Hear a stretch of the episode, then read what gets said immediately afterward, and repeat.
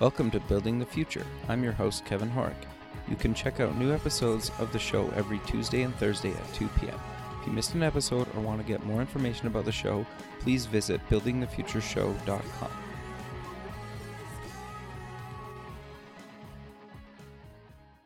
Welcome back to the show. Today we have Samantha Stone. She's the founder and CMO at the Marketing Advisory Network. Samantha, welcome to the show. Thank you. I'm very pleased to be here. Yeah, I'm excited to have you on the show. You you have quite an interesting background. Um, you wrote a book. You're doing a bunch of other really cool stuff. But maybe before we kind of get into all that, let's get to know you a little bit better and start off with where you grew up. Excellent. And generally, that's not a loaded question, but in my case, it's actually a very hard question to answer. So I'll give you a little, sure. maybe a little longer answer than you were looking for. No, no, but, I love it. Um, but hopefully it'll give some interesting context for for my approach to to work and life and everything. I actually spent most of my youth living outside of the United States. I am an American and I grew up um, initially in Connecticut. I was born there. And my parents decided that they wanted a bit of an adventure. And so they became teachers overseas. So I spent five years living in West Africa. Um, I lived in Greece for a little while and I went to high school in Singapore. Wow. So I had, you know, this most amazing uh, experience that is very, very difficult to replicate, but has really made me um, who I am today and also makes me really appreciate a lot of little conveniences and things that so many of us take for granted. Sure, and I also think too, and like I, I was born and raised in North America, and and so I think just even from my own kind of self, and the more and more I get to interview people kind of that grew up outside of North America, you realize like the pros and cons of growing up in North America. To your point, right? And I think especially kind of in your space when you're trying to maybe move a product outside of North America, sometimes we don't really understand the little differences, whether they're good or bad, about kind of other parts of the world. Have have you found that? Absolutely. I think one of the benefits of having done so much travel, both living in other countries and having the opportunity because I was there to explore and vacation in all kinds of different locations is I had this very hands-on interactions with different cultures and really grew to appreciate how important it was for how we communicate. And as marketers, really everything we do is around communication. So when early in my career, I started to have opportunities to market outside of just the United States. It was very natural for me to be able to not only understand the nuances of how to communicate with customers, but probably the biggest benefit in my early career was I was very comfortable interacting and working with my peers in other parts of the company. And that was not usual for someone who was in their early 20s. but this this benefit of having grown up is I, I understood the differences in in how we communicate and our styles and when it was important to be in person and when i could use the phone and when i was traveling to these other offices i could enjoy and relax um, and be very very comfortable knowing that their customs and their styles might be different than what i was used to. Sure. So maybe before we get a little bit deeper into to that side you have you have quite an extensive kind of educational background so do you kind of want to cover you know, where you kind of went to university and kind of what did you take and why you took it?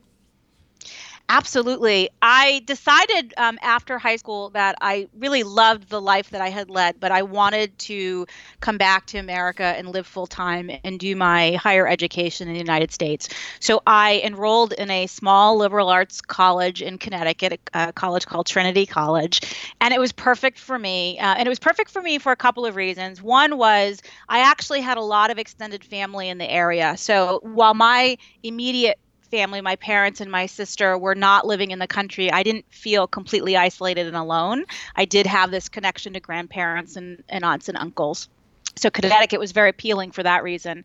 But I also really wanted to be at a small uh, school. And Trinity reminded me a lot of the kind of environment I'd grown up in. It was a close community, it was a beautiful campus. I could take all different kinds of things in studying. And ultimately, I knew that I wanted to be in business, but they didn't have a business degree. So I ended up taking um, my degree, my undergraduate degree in economics. And originally thinking I was going to be doing pu- public policy research. And so I spent my four years at school doing a lot of internships and research studies. And in fact, my thesis was on job training programs for urban youth. Not something that I use in my day to day career today. However, I really learned a lot about analysis and overall economic forces and data and did all kinds of things that I think prepared me to be a marketer in today's day and age. Probably sure. wasn't necessary when I first started. We weren't nearly as data intensive as we are today, but it gave me this foundation um, and analytical background that made me question everything and want to prove everything. And that served me very well as I um, eventually moved into marketing. It wasn't my initial path into my career, but as I got there, it served me very well. Sure. So uh, I'm curious then, kind of walk me and, and the listener through your kind of post university career before you kind of decided to found the Marketing Advisory Network. Yeah, it's really um, was an interesting journey for me. I graduated from college with a degree in economics with the full intention of sort of saving the world and, and being in politics and things. And I, I found it very challenging to find the kind of job that I wanted. And um, I didn't really have the level of experience that I needed. And I also had this burning need to move to the Boston, Massachusetts area. I, I can't really tell you why. I just sort of fell in love with Boston. It, and it is a great city, to be fair. So I, I yeah. get it. I get it. yeah, it was really, I'd, I'd come on a couple of spring breaks with friends from college and just loved it and knew that I wanted to move here. And so I um, moved here and I didn't have a job and I didn't have a place to live. So I got a hotel room and I started doing door to door sales, really? which is um, was this huh. this big, wide, crazy experience that I had, and um, I did it for a few months. Um, I lived hundred percent on commission. Um, solely what I ate for dinner that night and what I had, you know, how much spending money I had was a complete direct correlation to how well I sold restaurant coupons that day. Interesting. And I was either going to McDonald's drive-through or I was getting a decent meal and cooking for myself. That's and, funny. Uh, it was really an eye-opening experience and i i learned a ton about it and what i um, ultimately decided was that it was getting cold and getting dropped off in strange neighborhoods and walking around basically begging for my meals was um, not a career and so um, i ended up uh, ultimately doing a couple things. I did some um, a, a sales job in a play leasing company, and ultimately ended up temping. Okay. I decided I wanted to go back to graduate school to get my master's in public administration. At that point, I still thought I was going to save the world. And I um, and so I went into school. Uh, I got accepted to a graduate program, but I needed to pay for that graduate program. So I ended up temping, not sure what I was going to do while I was trying to figure it out. And my very first temp job, I, it was just complete karma that this happened, was at a company called PowerSoft, which um, for those of you who in the audience who are my age and in my mid 40s will remember was this real rising star company. They were growing phenomenally and i just got lucky. I, I, can't take any credit for it. I never would have applied at a software company to work. In my wildest dreams it would have been um, the furthest, furthest thing from my mind. And very quickly after i started there they offered me a full-time job. Interesting. And um, I originally said no, thank you.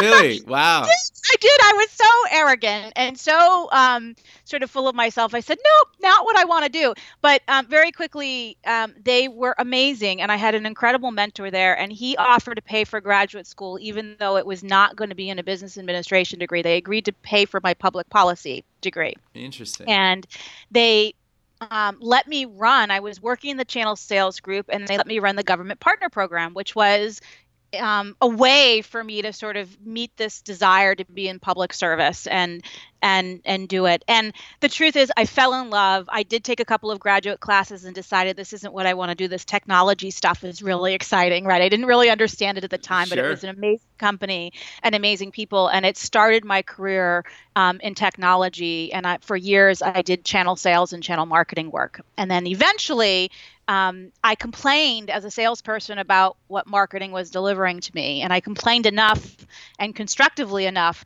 that they said, Sure, Samantha, if you can do a better job, you can have it. And they gave me a job in marketing. And so it was a very long, um, uh, undirect path that brought me to marketing complex products and services, but one I'm really fortunate to have done and and I think that foundation actually made me a better marketer, Kevin, because I didn't know what I was supposed to do. So I just did what worked. And sure. I didn't have these rules that I was following. I was a really analytic person.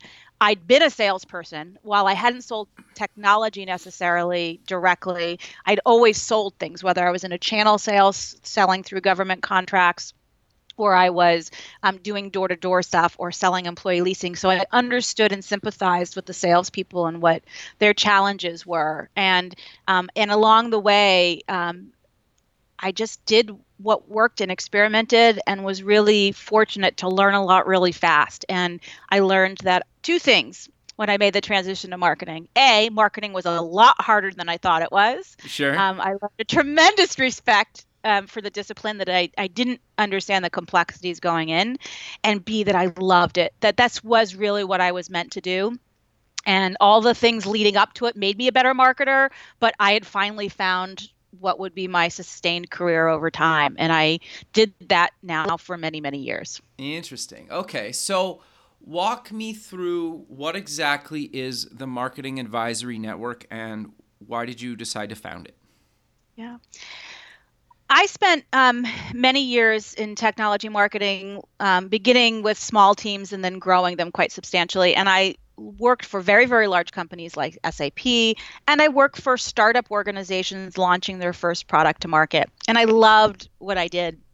But one of the things that I started to observe as I became more senior in the organization and I was um, growing in my career and my responsibilities was I was spending most of my time internally focused and I was doing all of my travel. I stopped being able to travel out to customers and partners very often. I was just in internal meetings. And I made the decision to say that I wanted to do what I loved, but I wanted to do it with more flexibility and to work with a bigger number of companies at any one given time.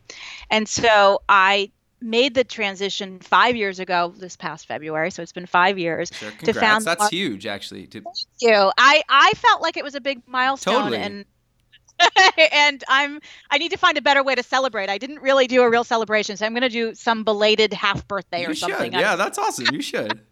Thank you. Thank you.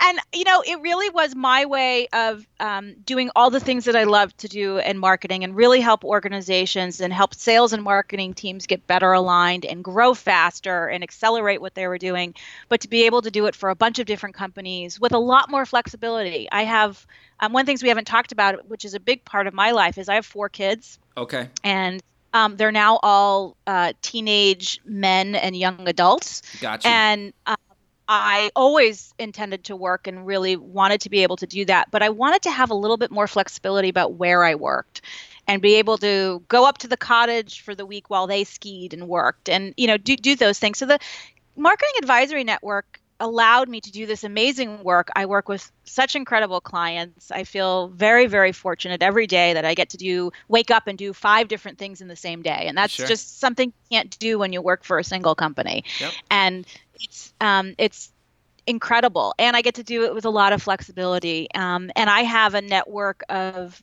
my peers um, writers designers programmers and things that um, help me when when needed for when projects come up that i can't handle so i do all different kinds of uh, qualitative research. I do demand gen programs. I do lots of leadership workshops. I do tons of sales and marketing alignment. I do a lot of content strategy.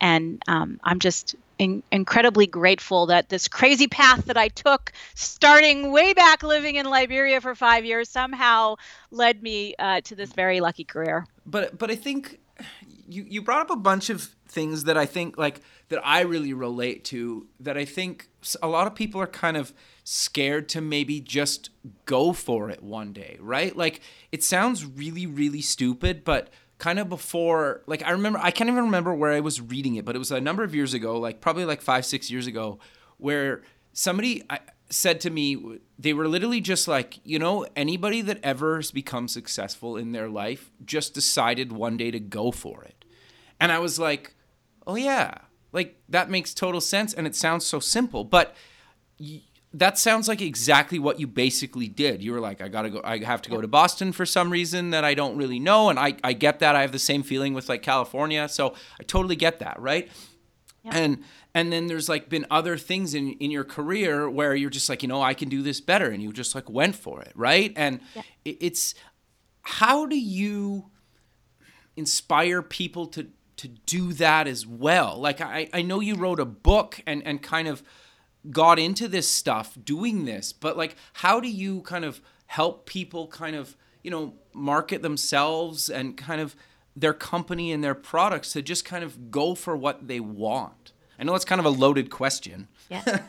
no, it's a great question and it's really important and I think you know, you picked out in your career a couple of examples we've talked about today where I did just go for it. But, you know, it, it isn't always an easy thing to do. And I don't, and sometimes people meet me and they think, wow, Samantha, you've always just gone for it. I've struggled the same way everybody else does. I totally. didn't just go for everything, right? In my in my career, and I've been there. And I'll, I'll give you a really good example. I launched the Marketing Advisory Network five years ago. I'd wanted to do it for five years before that. Sure. And I was and I was super hesitant to do it. And I would take a couple consulting projects, but I never was willing to just take the leap of faith that it takes to start your own business with no clients, which is effectively what I did. Sure. And um, and just go for it. And it took a friend of mine. His name is Dan Kraus, and he runs a company now called Leading Results. But we work together at SAP.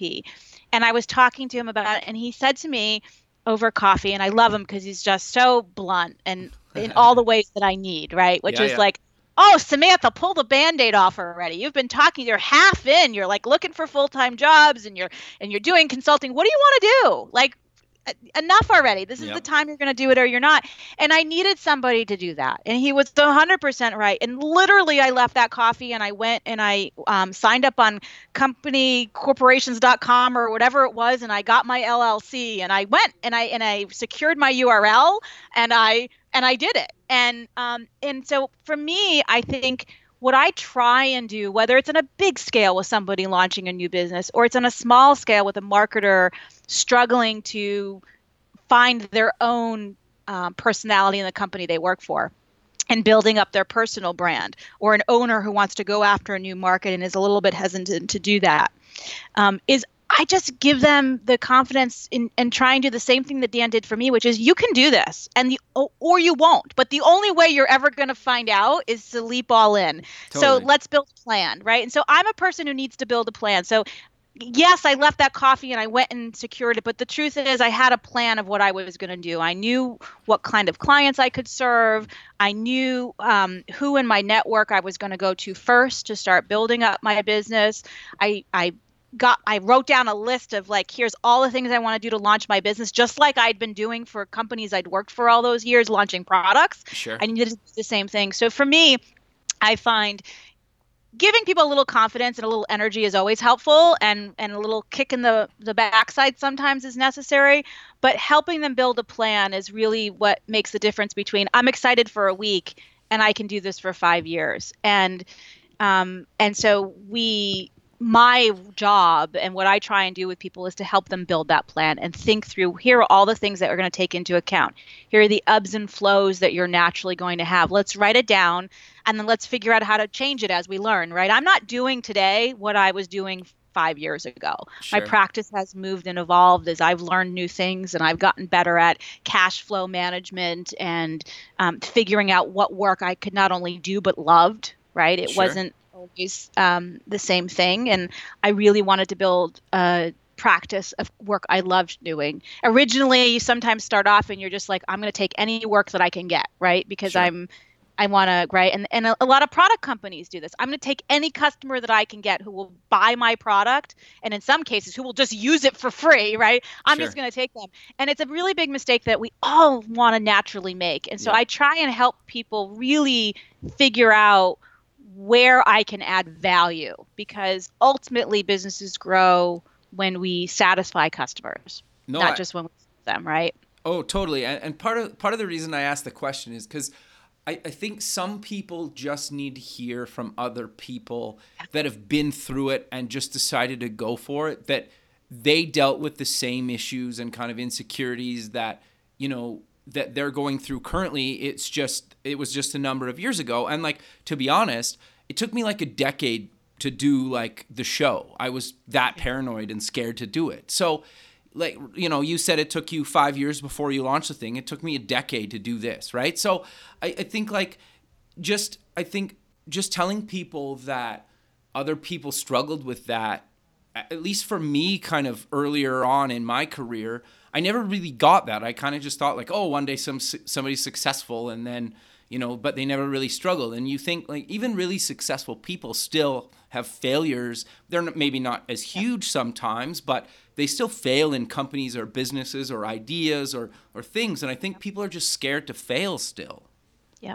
You're I think you're completely right and here's the reality. If we don't fail sometimes, we're actually not trying hard enough. We're never going to sort yeah. of really go beyond our comfort zone. And like I said, uh, I'll give you a great example of a, of a risk that I took that everybody I thought I was crazy. I don't know what I was thinking. I was working for a, t- a software company. We had been acquired. We'd been through a lot of changes and I just was sort of burnt out for where we were going, right? Okay. There wasn't really anything wrong with it, but my job had changed, the team had changed, the people I worked for had changed, and I'd gotten them through all this transition. I looked around and thought, gosh, I'm just not challenged anymore. I'm in a holding pattern and I don't sit still well. It's not in my nature to do that.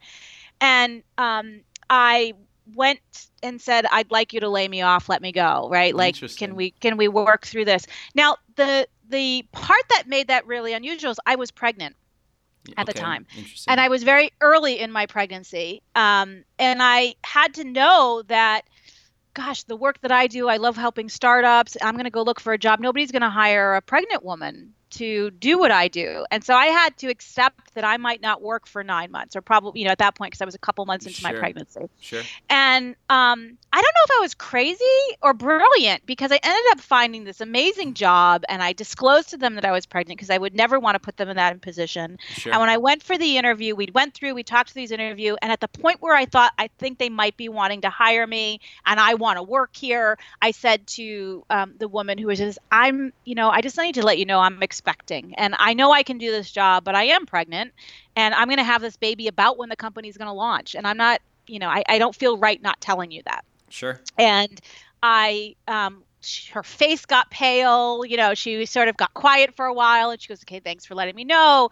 We talked for a few more minutes. We went pleasantries. I came home and told my husband, ah, "I'm never going to hear from them again." That was nice while it lasted, right? And sure. um, and um, and because there was they were a startup and there was no one else in marketing except for the woman who was hiring me, so it was a really small team trying to launch to market for the first time. So hiring someone who they knew was going to be having a baby around the time of launch was a really you know would have put them in a challenging situation. Well an hour later my phone rings and they offered me the job. They said we know you're the right person for this job and we will figure this out together. Yeah and, that, that's awesome. Right? That's incredible for sure. that you know i i look back on that and i think god was i crazy to do that? But boy were they brave to take me on. And um, and it worked out to be this incredibly fabulous experience. I think all around. We had a really successful launch, and um, and and you know, I was with infant in arms typing up the press release, right? And doing all that. And it was um, this crazy, crazy journey. But we just have to take these chances. And somehow, when we work hard and when we're doing the right thing, it does work out. And I, and it doesn't always work out how we think it's going to, sure. right? It's not always the job that we think we're going to get or the um, reaction that we think we're going to get, but something good comes of it. And even if that something good is I learned a really painful lesson, because there's plenty of times where I failed. And those painful lessons make me better. They make me better human. They make me better businesswoman. And um, we all have to be willing to just jump in and take that chance and know that nothing can't be out undone.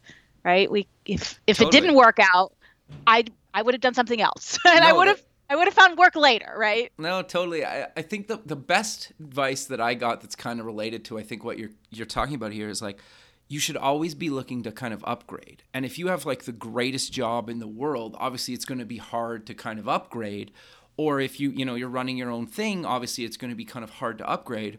But if you're not really that happy in your job, you know, you should always be kind of looking to either go do your own thing or go to another company or kind of you know to your point like you literally were like look i'm just gonna get laid i, I want like to leave this company so like lay me off and then you literally were just like I, I really want to go work at this company. You happen to be pregnant. Like it, it's all kind of. I think people are just kind of scared to just take that like leap, right? And and I love that that you you just did that. I think that's inspiring in itself. Well, I appreciate it. Thank you. And and you know, it does take just that that leap of faith and it's fair and it's comfort also. So I've been running my consulting practice now for 4 years, uh, 5 years. And about a year ago a little bit over a year ago i i was really comfortable. I you know 100% of my business is referral. I'm doing very well. I'm very comfortable. I love the work i'm doing. I could have just kind of kept going with the flow. And and doing what i'm doing and i probably could have done it for another five years or so but i decided i need to keep challenging myself because i think we need to do that if we want to inspire other people sure. and we want to help them we have to challenge ourselves and so i decided i was going to write a book Sure. And I'd never done that before. I'd done lots and lots of writing, but I'd never written a book before. And um, it's it's doing the kind of thing that keeps us not not just falling, you know, to fear, but to comfort right? Sure. We have to get outside our comfort zone and we have to constantly be living and learning new skills. And we have to have our teams when we manage people, right? Or we we lead people, we need to make sure that they're always striving to do more and learn more. And when we do that, our organizations get lifted up by that process. And and we serve our customers more and there's all this new energy that we get to utilize. No, I, I 100% agree with you. So What's the book called, and what did you write the book about? The book is called Unleash Possible, and it is a marketing playbook um, for marketers who want to drive sales. And it is written for marketers because I go through and really wanted to provide really practical advice about how to execute different kinds of uh, strategies and campaigns, but it's also very much written for salespeople or executives who want to understand better how marketing works so they can be part of that process and support it and and because really the whole company has to be aligned around around marketing. So each chapter tackles a big thing right? So there'll be a chapter about account based marketing as an example and we'll start with you know a story about something some aspect of it and, and sort of step through that give some real practical tips and then also do you know a case study in each each chapter. There's one on content strategy there's one on building buyer insights and really understanding how to learn about our buyers. There's stuff about data in here. There's a big one of my favorite chapters is about how sales and marketing become better aligned in organizations. Okay. And it's really the um, it was a really cathartic experience for me because it was okay i've been doing this now for a number of years. Um, what have i learned right along the way? And now i'm going to write down what i've learned so that other people can experience it and use it in their own organization. So it made me become really crystal clear about how i felt about certain things um, and it was really important that it be a practical guide and not a theoretical piece to me. I, I'm happy to come out and do keynotes and inspire people and, and run, but I'm I'm really a hands-on kind of person, and so I always want to take that next step and let people understand how to implement this this energy into their own companies. Sure. So, me like obviously people should go read the book to get everything but what you kind of mentioned you have some favorite chapters what maybe give some examples of the kind of stuff that you know you talk about and kind of you know people can actually put in place you know maybe before they pick up the book. Yeah. You know one of my um, the pieces the chapter there's a chapter in the book called stop chasing the c suite and i think it might be the most important chapter for b2b marketers in particular. Okay. And um, because we in when we sell complex products and services um, we're constantly getting pressure to sell up right? We're sure. we're saying you know get us in front of the you know the salespeople come down get us in front of the president get us in front of the ceo i want to meet with the cfo or i want to meet with the marketer depending you know chief marketing officer depending on what they sell. And there's this huge um, cost to doing that And it's not just a dollar cost it's a mental cost, it's time, it's money to get in front of these executive audiences. And this chapter steps us through helping to decide if going after the C suite is actually going to benefit your organization. Because in my experience, most of the time, we actually don't need to sell to the C suite. And we waste our time and energy by chasing after a group of people who doesn't want to learn about what we're doing, right? It's not top of their mind. And so this chapter begins with talking about um, a series of questions you can ask yourself about um, whether you're likely to be on the radar of the C-suite and whether it is worth investing. And then if you it is worth investing in that, it gives you some tips about how to go after them. And I'll give you an example of one of the questions. So sure. um, for for example, we want to look at um, does your product or service represent you know, 5% or more of that C suite person's budget, right? You think about it. If I'm talking to a chief marketing officer who has a $2 million budget, and what I sell is a $100 a month product, it's going to be really hard for this to get on their radar. They have probably delegated responsibility for whatever it is I do to someone on their team for good reason. They're looking at big things and big trends. And it's not always dollar value so there's other assessments we need to make but we do need to think about their time and if we don't represent a significant investment by that cmo we're we're wasting their time by trying to put our product and service in front of them sure. so we want to make sure that we are sensitive to the audiences that we're going after and if we are going to go after them we have really good reasons other than it makes us feel good. Um, I tell a story in the book about a friend of mine who you know she worked for a company i'd done some work for them and she said you know i've got to run this campaign to um, their version of the C-suite, and I asked why, and we went back and forth. And she's like, "We don't need to sell. We've been selling successfully to people who are the man, mid mid level manager, but everybody feels like we should go up market." And they spent a lot of time and money trying to go up market, and ultimately they got literally zero meetings out of their program. And it was a good program. It wasn't like they hadn't put the time and energy into trying. They had tried and they did many of the right things, but they couldn't get on the radar for that C level audience because this wasn't a product that the C level audience needed to pay attention to. Sure. And so, um, uh, to me, um, f- particularly for B2B marketers in, in technology and in uh, professional services, this is something that happens constantly. Um, and it's a really, hopefully, useful guide for them to try and figure out um, if, if this type of investment is going to pay off.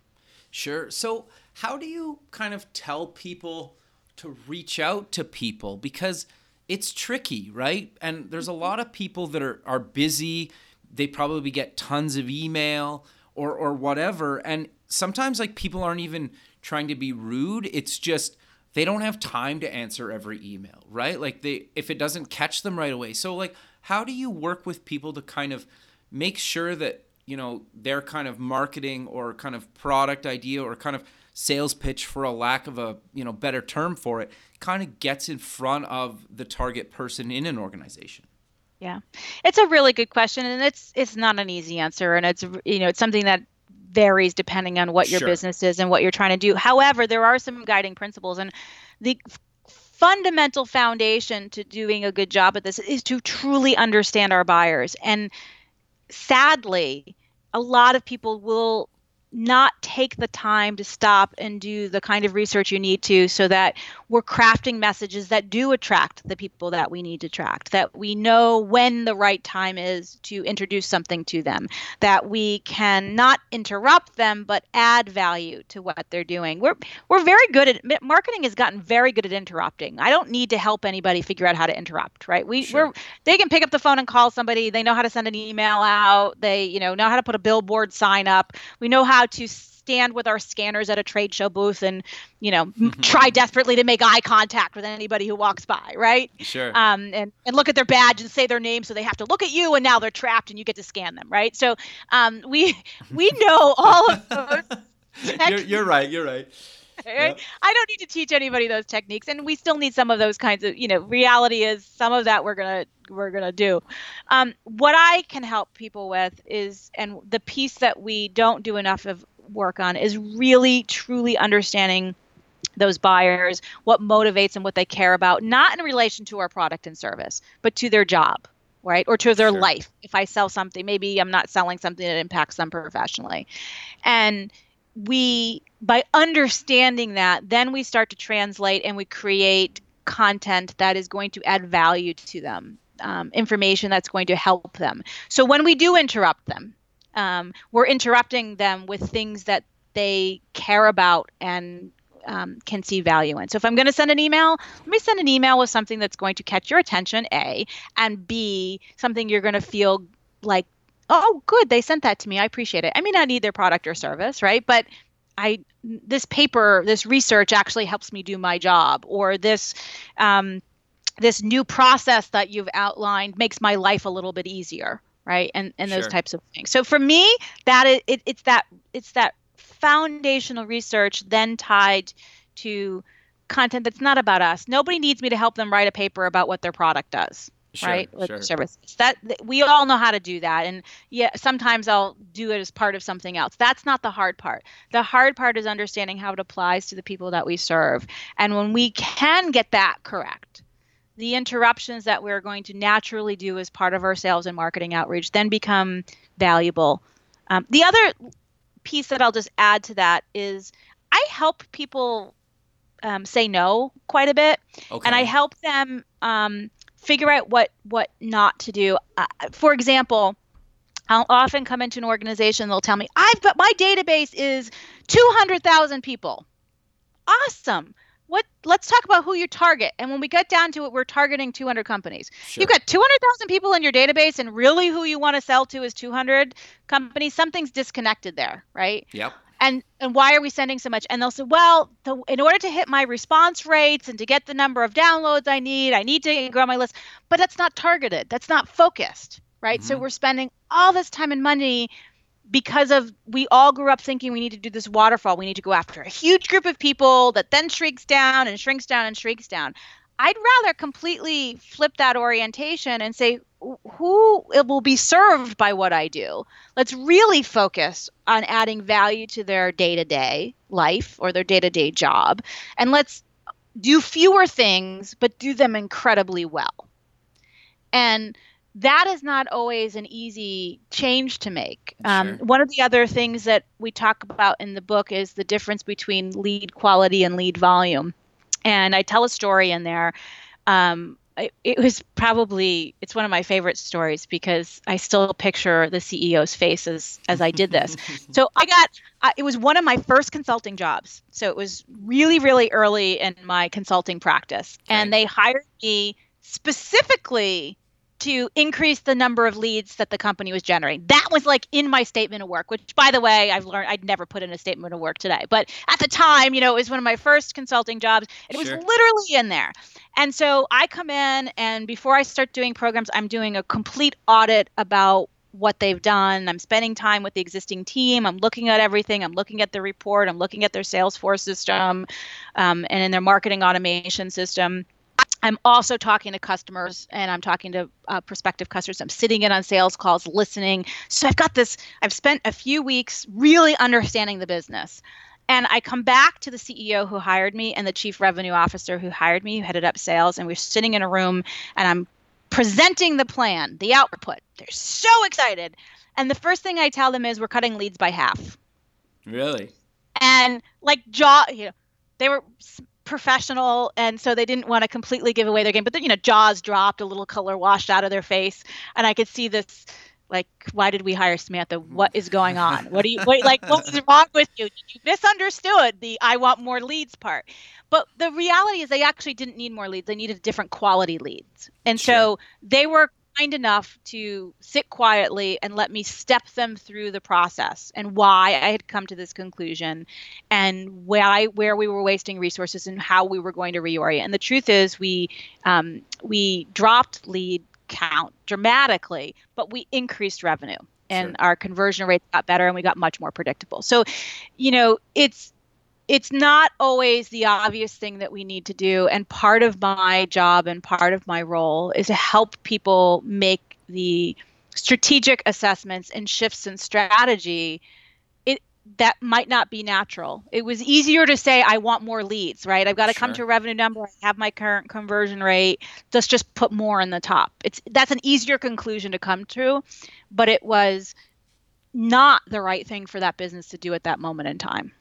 Yeah, no, I, I 100% agree. And that's kind of like the modern way that kind of companies are kind of doing sales and marketing now. And I think if your company's not doing that, you're in trouble, right?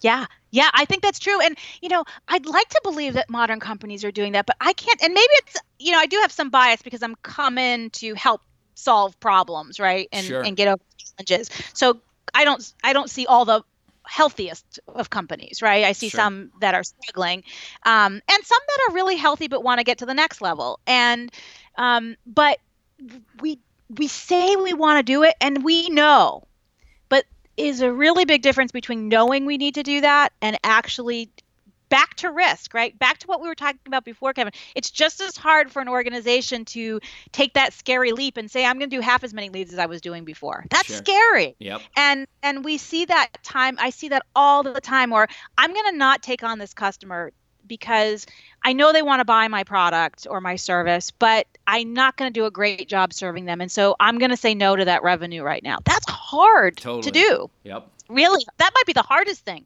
that companies do For sure. but it is um, it's so critical i was just at a i was teaching a workshop in california um, last week in the Okay. middle of and i was out there to help them roll out their account-based marketing program and to put more things in in the process that they were working with and we uncovered something really important is they actually had a bigger problem they needed to solve first which is their win rate on opportunities was much much lower than it needed to be and it had taken a huge dive.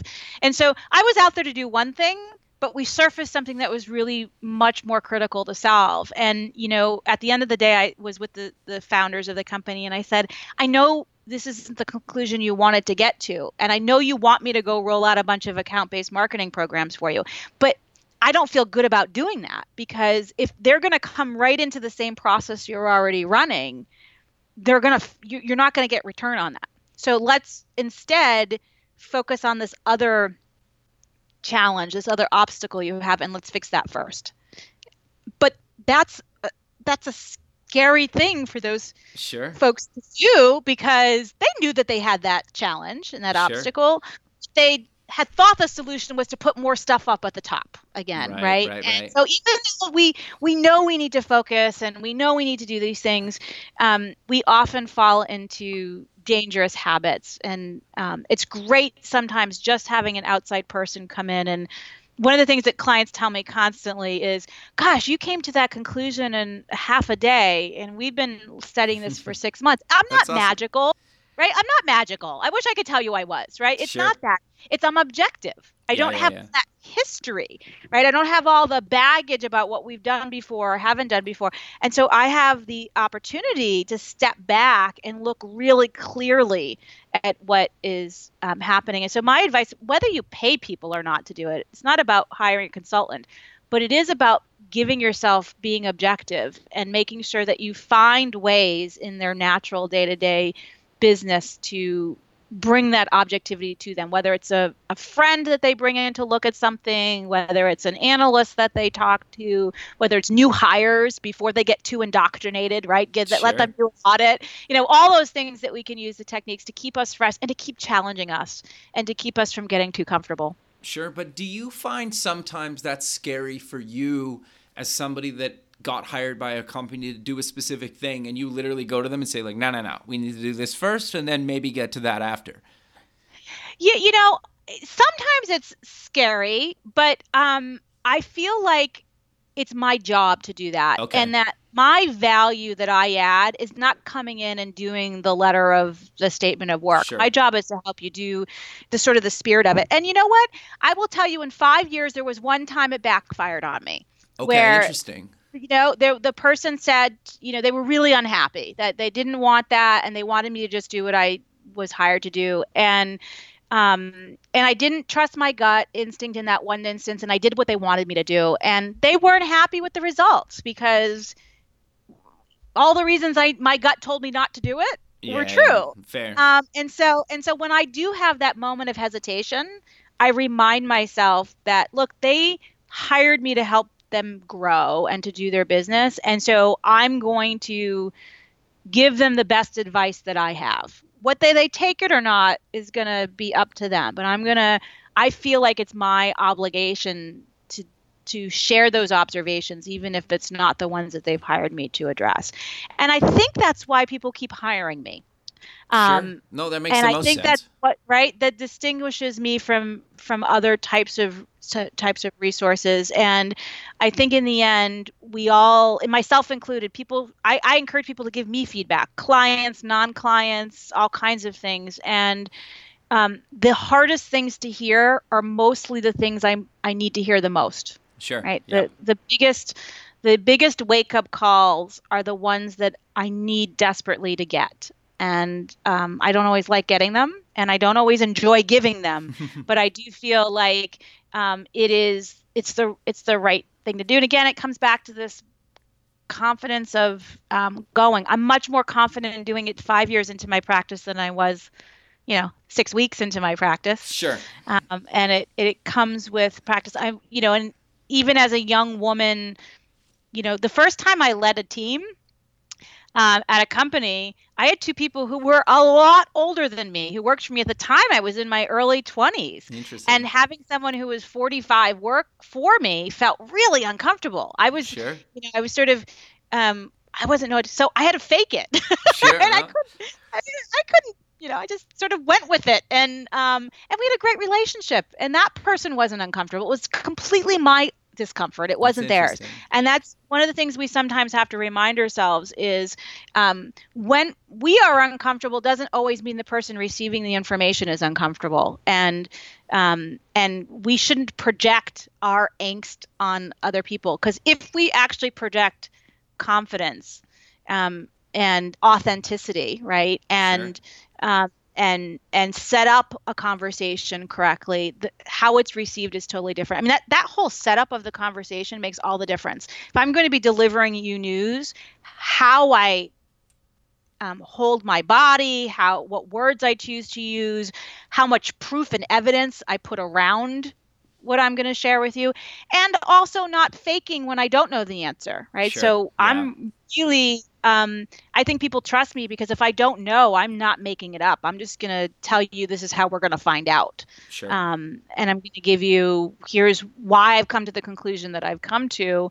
and here's where we might need more. And that candor, I think, is we do it with other people. Right, Yep. entrepreneurs do this with, but we don't always do it with ourselves. We don't give ourselves the benefit of that. Right, we're we're really guilty of that. No, I, I 100% agree with you. But sadly, we're coming to the end of the show. So let's close with mentioning where people can get more information about yourself, the company, and the book. Thank you. Yeah, I'd love to have that opportunity. Um, the book is um, really easy. If you go to unleashpossible.com, um, that'll give you all kinds of information about the books. There's reviews up there. There's some of the tools and templates that I referenced in the book um, available for people to freely access. So, would uh, encourage people to go there. And um, from a consulting practice standpoint, or just from Samantha and who I am, I am on LinkedIn and and Twitter as you would expect. But you can also go to marketingadvisorynetwork.com, and um, there is lots of information there about what we do. There's a blog there that has a lot of good um, practical tips and tricks and stories, um, some of which are happy stories about Mm-hmm. things that went really well, and some of which are sort of my nightmares that I share. It's sort of a therapy session. That's so awesome. We all know we're not alone. We all have these frustrating things that happen to us, and and how we learn from them and how we share them, I think, is really important. No, I 100% agree with you. Well, I really appreciate you taking the time into your day to be on the show, and I look forward to keeping in touch with you and have a good rest of your day. Oh, thank you so much for having me, Kevin. It's been a pleasure. Perfect. Thank you. Bye.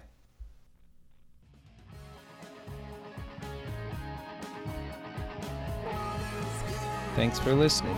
The music for the show was done by Electric Mantra. You can check them out at electricmantra.com and keep building the future.